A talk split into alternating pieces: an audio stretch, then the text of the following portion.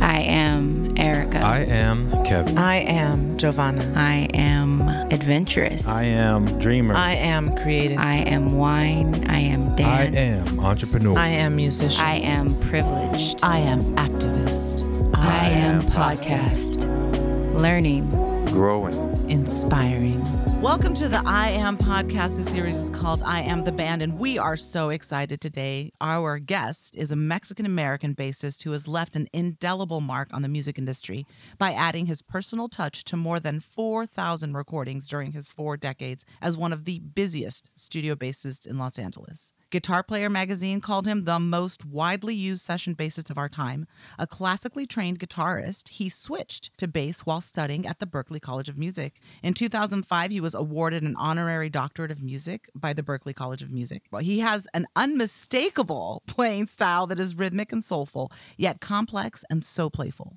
Our guest has worked with artists such as Al Jarreau, Barbra Streisand, Chris Isaak, Dolly Parton, Elton John, Herb Alpert, Herbie Hancock, Madonna, Michael Jackson, Paul Simon, Quincy Jones, Ray Charles, Luis Miguel, Stevie Wonder. Those are just a few. Please welcome the incredible and humble and beautiful and just groovy Mr.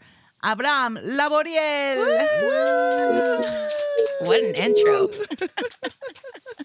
Thank you so much. I am glad to be here. And uh, I want to send a beautiful message of love and gratitude to all of your listeners. And I pray that at the end of this hour, all of us will have something permanently embedded in our hearts that we are all designed to share every day, whatever is inside that will make everybody better.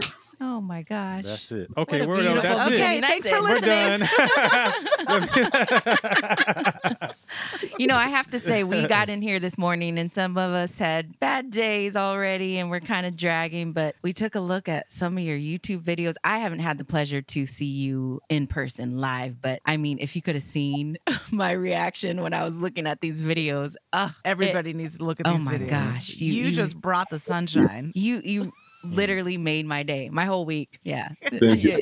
Thank you. Your, your spirit, your soul, it, it's just radiates. We're From the inside out, you It, can it just see truly the does. shine. It truly does. You are a Yeah, gift. I don't know if Alex told you one time he came to visit. Did he tell you? No, that he came to visit and I was in my room by myself and my wife says, Well, just go in, you know, he he's he's practicing. So Alex opens the door while I was practicing and doesn't say anything. He, and then when I stop practicing, he says, Wow, I thought that that was only when we do live shows. Oh. you just carry it all the time. Yeah, I believe it. I believe it. music moves me, you know, hmm. music moves me and, uh, and it's so funny. People think, Abraham, this is not a video. This is we're just recording, man. You know what? What's wrong with you? You? I love it. I love. Yeah. There's another time actually I met you. We hadn't spoke up. I, I worked at Vitello's for a short, short while, and Uh-huh. and I, I remember you came in there one time, and uh, I was so excited that you were coming. But I have to say that I don't think I moved. I don't even know if I paid attention to the mix and what was going on, because the moment that you got on that stage, your energy, your movement, your playing, you put so much of yourself into it, and I just looks like, oh my goodness. Okay, I've got to. I've just got to sit back and watch this. I don't know if anybody's mics are up or what's going on. I mean, I can't even imagine live like my reaction, visceral reaction, just seeing you. I, I had chills just from watching on YouTube. It's So such a blessing. You give you give like a thousand lessons in just that. It's like whatever, and then you said whatever you do, put yourself into it. If that's what you enjoy, do it to the fullest. Mm. And you're teaching. I mean, I'm teaching. I'm talking to myself right now. Yeah, I know. I'm gonna, I'm gonna stop my host here for a minute, and we're gonna focus on you. We're gonna let Oh you talk. yes, yes. I think we're just so excited. Sorry. Let's get this thing going. Let's get this thing going. so, on that, I mean, can we? T- can you tell us your story? Obviously, this is something so deep inside of you. It must have been, I mean, planted as a child. Can you tell us, like, where you were born, how your upbringing was, and what is it that planted that eternal sunshine in your in your spirit and your soul? Yeah, I was born and raised in Mexico City, Mexico. My parents are from Honduras, Central America. They belong to an ethnic group called Garifuna, G A R I F U N A. And Garifuna is a word that means black Carib. Mm. So To make a long story short, my father moved to Mexico in the 1920s, and that allowed him to be a founding member of the Musicians Association, the Actors Association, the Composers Association, and the Film Workers Association. So my father was there in Mexico at the beginning of all the arts. He wrote music for films. He was an actor, singer, songwriter, guitarist. And so I have, you know, we were four of us. Now there's only two of us. Two of my siblings have passed on. My brother, my older brother, was the number one rock and roll singer in Mexico in the 60s. Mm. All the American editor companies, publishing companies, would send him music for him to consider recording in Spanish. And the ones that he did not want to, to record, he would give to me as a gift. So I started from an early age play along with American music, not realizing that someday I was going to move to the United States. Wow. My father was my first guitar teacher when I was six years old. Because of being mischievous, I lost the tip of my index finger on the left hand, which is the one that I will use to, to choose the chords. And so after two years, it became too hard. I quit. Then two years later, when my brother became rock and roller, I started to play by ear with records. All of that eventually, when I was 21 years old, I moved to the United States and went to school in Boston, and Berklee, as a guitarist. Then two years later, I discovered that I could play the electric bass, but the National Board of Education of the United States did not recognize the electric bass as a legitimate instrument Oh, because there was no classical literature written for it. uh, Wow. Wow, wow, wow. That's part of the reason why I bow down to you and your father, Giovanna. Oh my gosh. The literature written for you. wow. I can't believe that that the bass was not recognized. Oh no, it wasn't. You could not get a degree in those days. I'm talking 1970. You What know, about the Tololoche? that's different. We'll come back to that story in a minute. But let's go back to let's go back to the it not being recognized as an instrument. Did you have to sort of sneak the bass into your I mean My my major was composition, but then I had to complete all my studies still as a guitarist in order to get the degree. But the teachers allowed me to do all the ensemble work on electric bass, and they taught me how to read bass clef. And suddenly, my life as of 1970 changed forever. I was working with everybody. I even made my first recording session in the United States with uh, Gary Burton for ECM Records. And then uh, on the same studio, there was this rock and roller. His name is Andy Pratt. And we recorded his album called Avenging Annie, which is considered a uh, landmark for Columbia Records. When I moved to the United States, Jeff Porcaro, the drummer, says to me, You know, Abraham, Avenging Annie is my favorite album in the whole world. I never dreamed that I was going to meet you. And I felt really strange that uh, that's how my first experience in Los Angeles was, you know. wow. So to continue, I graduated in 72, but by then I already had been playing bass for two years. One of my teachers recommended me to do uh, one night backing up Johnny Mathis wow. as part of the Basie Orchestra Hmm. because Count Basie's bass player did not want to do anything but Basie's music. He says, whoever these guests are, let them bring their own bass players. So I was invited and I played. Six months later, Mathis hired me to go on the road with him. And by then, I already had finished my degree. And so I traveled with Mathis for four years. And during those four years, Mathis was sharing the stage with Michel Legrand and Henry Mancini. And we, the rhythm section, got to play with everybody. So Henry Mancini became completely uh, my mentor. And he asked me to come to Los Angeles to do a recording session in 1974. Wow. As a And he- composition. yeah, Henry Mancini says, Abraham, there's nothing I can do for you uh, except your peers are the only ones that can help you. But I want you, I want to feature you in this record, and hopefully your peers will like you.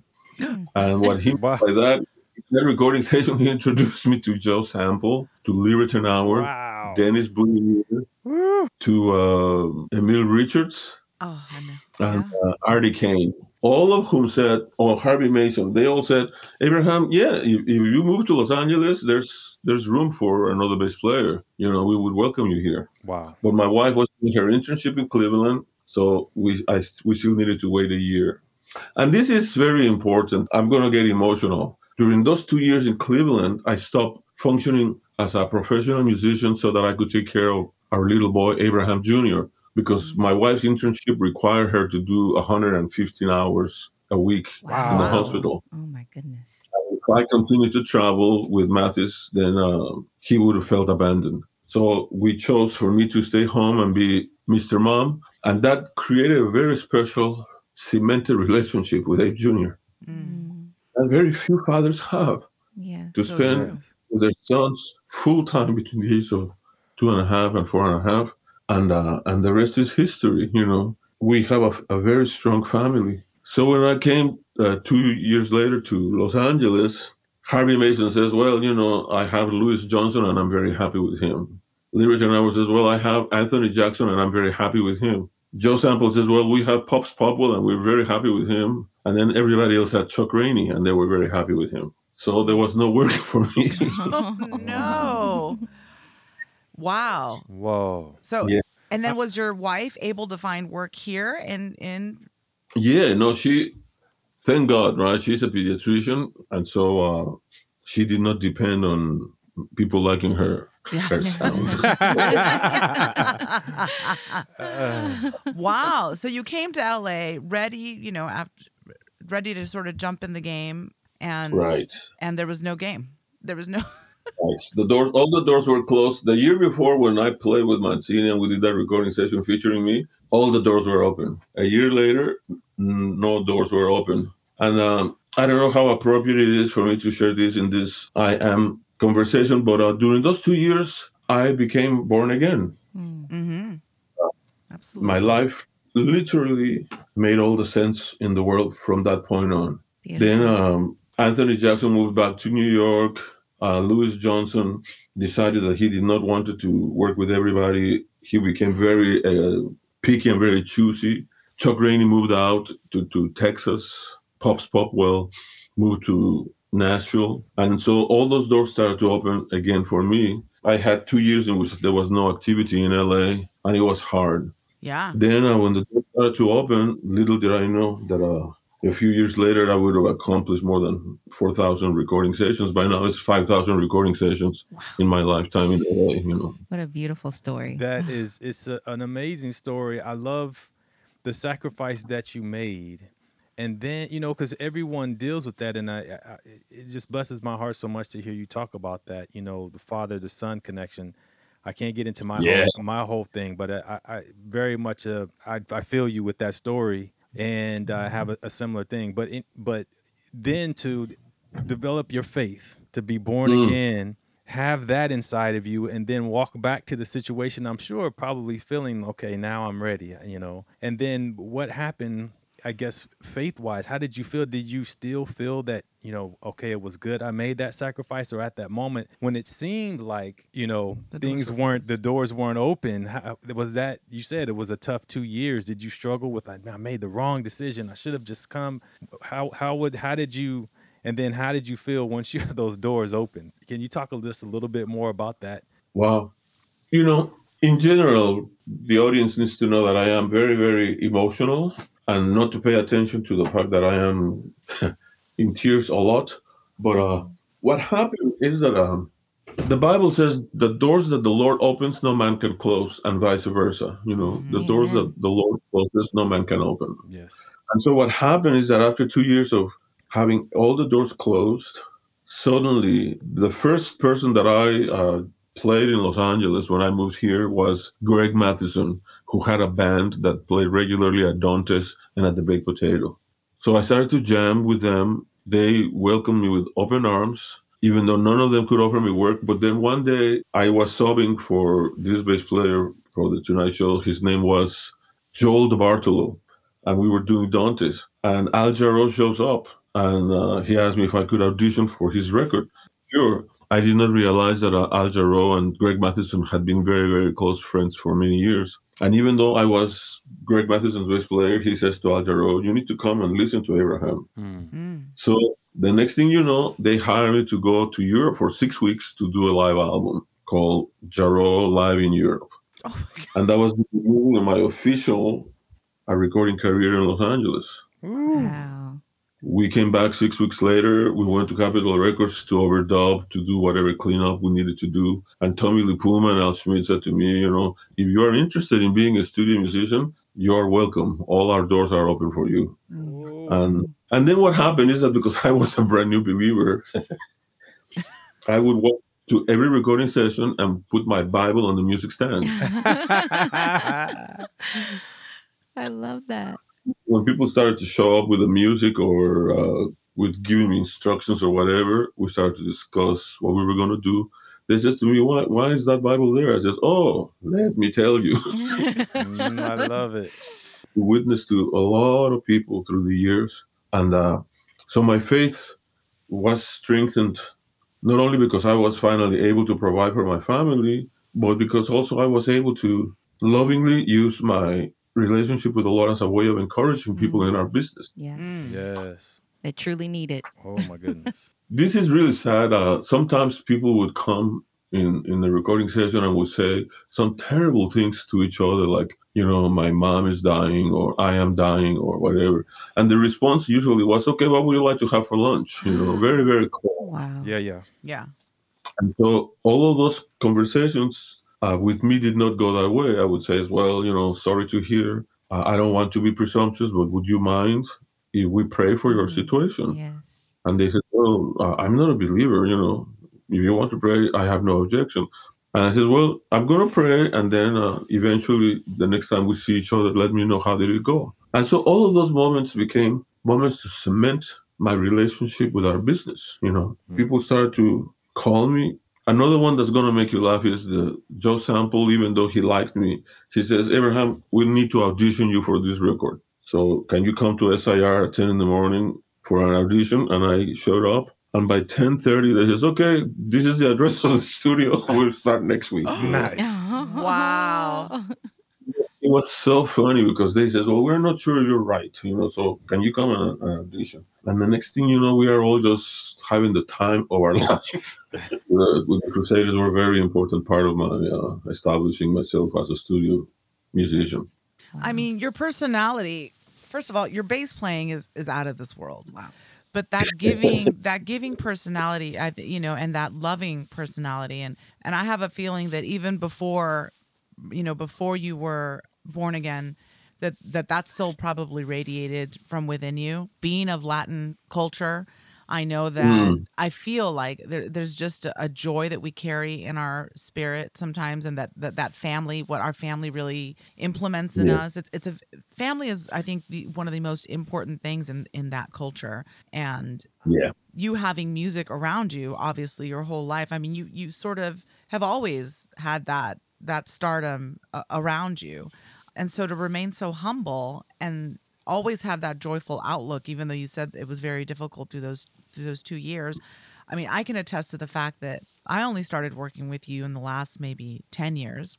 But Mhm. every time i see you walk in the room it's just like literally like you have a halo of light around you. And you know i don't know that it's just your faith. I really think it's your spirit and your soul. I think it's something that you carry within you that radiates and i just you know do you do you feel that joy outside of just your faith the the joyfulness that you exude? Is that are you conscious of that? Well, yes, um, but also I am aware that uh, the Lord truly made me that way because, um, I mean, you can interpret this in many different ways, but my mom says that when I was very small, sometimes she would forget to feed me and I was always in a good mood, you know. Mm. That's not normal. Babies usually, when, when they are hungry, they scream, you know. yes. I'm s- I still do that. That's not normal.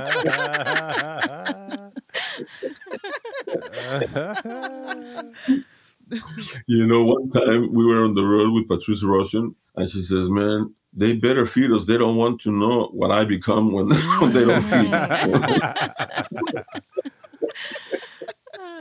That's so true. that's a good one we're gonna bring that up we're gonna be interviewing patrice as well so i'm gonna Good. yeah remember Excellent. that What's your connection with food? You, you heard my love always. yeah. They don't want to know what I become, you know. So I, my disposition has been generally that way, But then when I got to know the Lord, you know, something about the joy that is in you, be prepared to answer for that joy that is in you, Mm. to tell people, you know, why are you so joyful? Why nothing seems to bother you? Why do you have a good attitude? And so I am conscious of the fact the things that are supposed to make me bitter or resentful or what most people call human, they don't seem to have as much of an impact in me because I know that uh, all the credit does not go to me. Mm. And, uh, and you know, my brother who died said to me once, it was one of the really wise moments. He says, Abraham, don't get angry because then you have to work twice as hard to get at peace again. Wow. So true. Wow. Wow. And so when, when you're tempted to really feel it's time for me to fly off the handle and tell everybody what I think about them, I remember that means that you're putting yourself in a position where you have to work twice as hard to go to go back to the place where you are at peace, mm-hmm. you know. And remember when we study music, they talk about dissonance and consonance, and they say dissonance are intervals that are not stable, that are fighting to return to a peaceful place, you know. So even in our career as musicians, music is encouraging us to return to a peaceful place. Yeah. Oh, it's Oh, always getting back to that. I love that. Wow. It's so true. And definitely those two years, God was preparing you for being a vessel and and speaking the good news to everybody that needed to hear it. So I agree. and you probably had no idea what he was doing in you. And now you're just such a light through your music, through everything. It, you just radiate peace and love and So I'm joy. I'm gonna share another special miracle with you guys. When I first became a believer, I was recording a Christian record with a guitarist who at the time was considered the most important studio musician in the history of Los Angeles. And he had just become a believer himself. So to to keep a perspective, he had been a wild studio musician and uh, he had been chosen by the Manson family to be killed, right?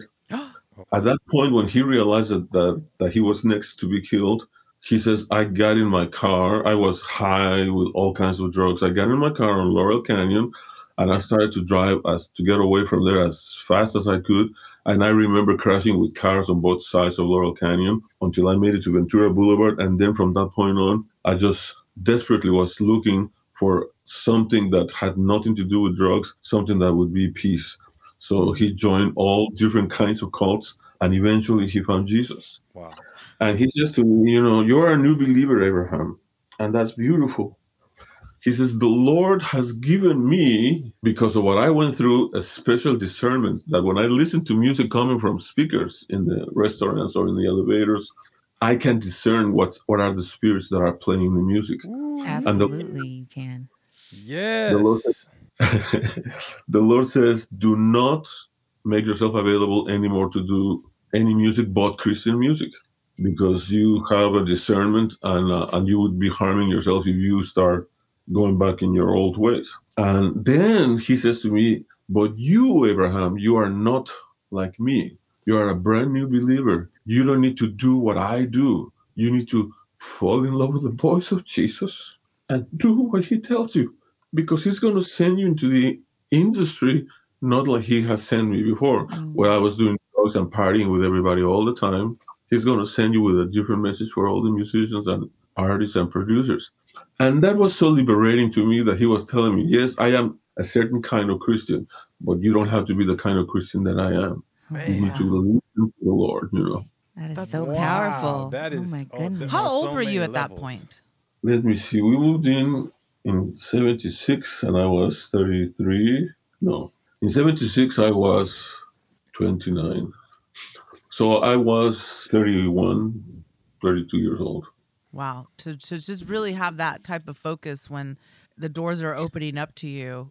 When i met that guitarist we were recording bill was the drummer Oh, wow. he knows he can feel it.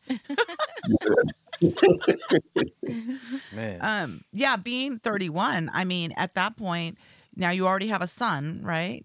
right And your wife is busy, a career woman, and that time I'm sure is also, you know, was an anomaly in some ways. I don't know how many female the pediatricians. fellowship at ucla it was amazing the, the transitions that we went through but you know at some point we needed to decide when we were in cleveland because during those two years in Cleveland, I did not do music officially. So we had to decide to go either to New York or to LA. And I wanted to go to New York because I love McCoy Tyner, right? Mm. Very important position. My wife went and she uh, interviewed different hospitals in New York, and, and she says, you know, I don't like New York for us to raise our family. Mm. So then we came to Los Angeles, and obviously it was the right decision. Although, like you said, maybe you didn't feel that in that moment for you because Yeah, I never got a chance to record with McCoy. but that yet speaks again to the person that you are, focused on family. You're you're trying to make the whole Mm. unit move forward, and your wife says, "You know what?" And you you actually, I, I read this another thing you're about listening. Oh my gosh, you have some great. You have to talk more about that. How you feel? how you feel about about just listening?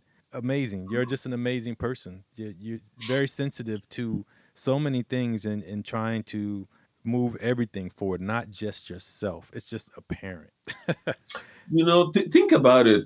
Brand new believer, right? Running into this guy who is a living legend, the most beloved guitarist in the history of Los Angeles. And the most normal thing would have been for him to say, you know, now that you're a believer, let me disciple you. I want you to be like me. The fact that he says, you know, no, that's that's what the Lord wants from me. You need to figure out what the Lord wants from you. That was so freeing. Mhm. and that you can tell that the hand of the Lord was upon my life for for that man to not take advantage of the fact that I was willing to do whatever he said. Wow, Wow. Abe. Oh my goodness, you just hit on. There's so many things we could talk about, but we have to stay on you. That's that's that's inc- that, and the fact that you notice that, and yes, that happens a lot today. There's so many people that are grabbing new believers, and they don't Mm. really give them a chance to grow in the Lord. They say, "No, this is what the Lord wants for you. This is what we need to do," and then the people never really develop that that relationship. Yeah. you know.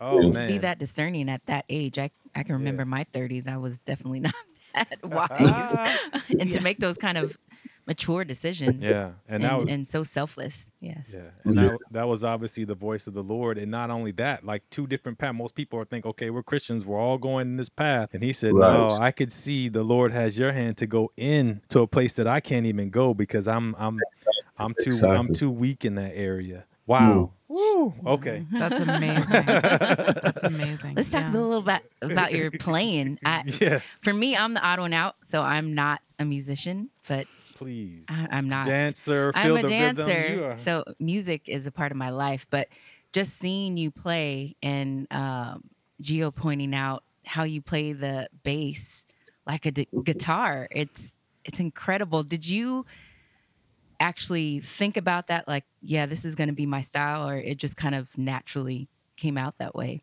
Because you definitely have a, a unique style. It, it is. It was natural. It was natural. Um, you know, from the time my father started to teach me to play guitar at the age of six, it became the only spiritual language that I knew. Mm. So I would spend a lot of time by myself in the room, and you know, the first thing my father taught me how to play was a D chord, right? And you know, you know, Ah.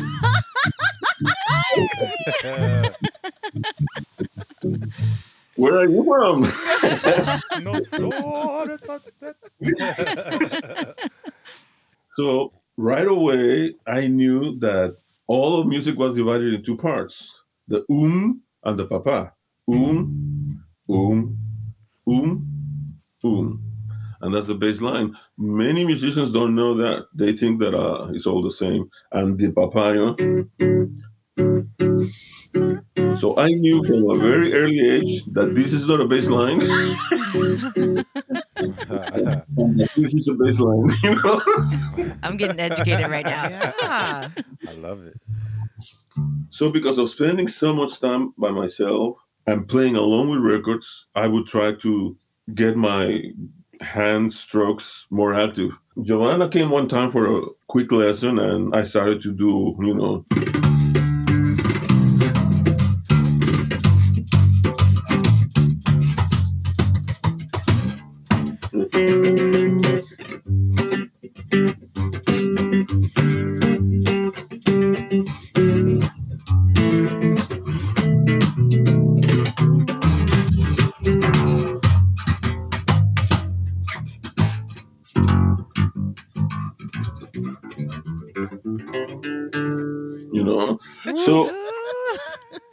was like, watching the basic way became slap. uh, natural to me. But then the discernment that you're talking about, Erica, has to do with when people hire me, they hire me to play the um and not the papa. Ah, Ah. un no papa. So whenever people hire me to play, I knew that all I had to do was, uh, you know, da da dee da ba dee da da da da dee da ba da ba ba. Mm, mm, mm, mm, mm.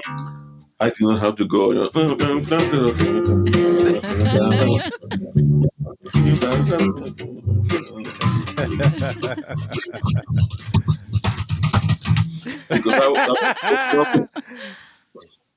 it would cross over into areas that belong to other musicians, you know. Yeah. Ah. And that also helped a lot for me to have many, many doors open because not only was I playing in a way that was unorthodox, but I was fulfilling the function of being the bass player. Mm. And you knew right away that set you apart. And, And you know, uh, who was I talking to? It might have been Chuck Rainey, but he says, you know, Abraham, the worst thing that anybody can tell you is that it looks like you and me need a bass player. Ah, Thank you to everyone tuned in to the I Am the Band podcast. We're having so much fun with this. Please make sure to tune in next week for part two as we talk more with Abe Laboriel about his life and legacy. Thank you for listening. Interested in starting your own podcast? Visit us at iammusicgroup.com.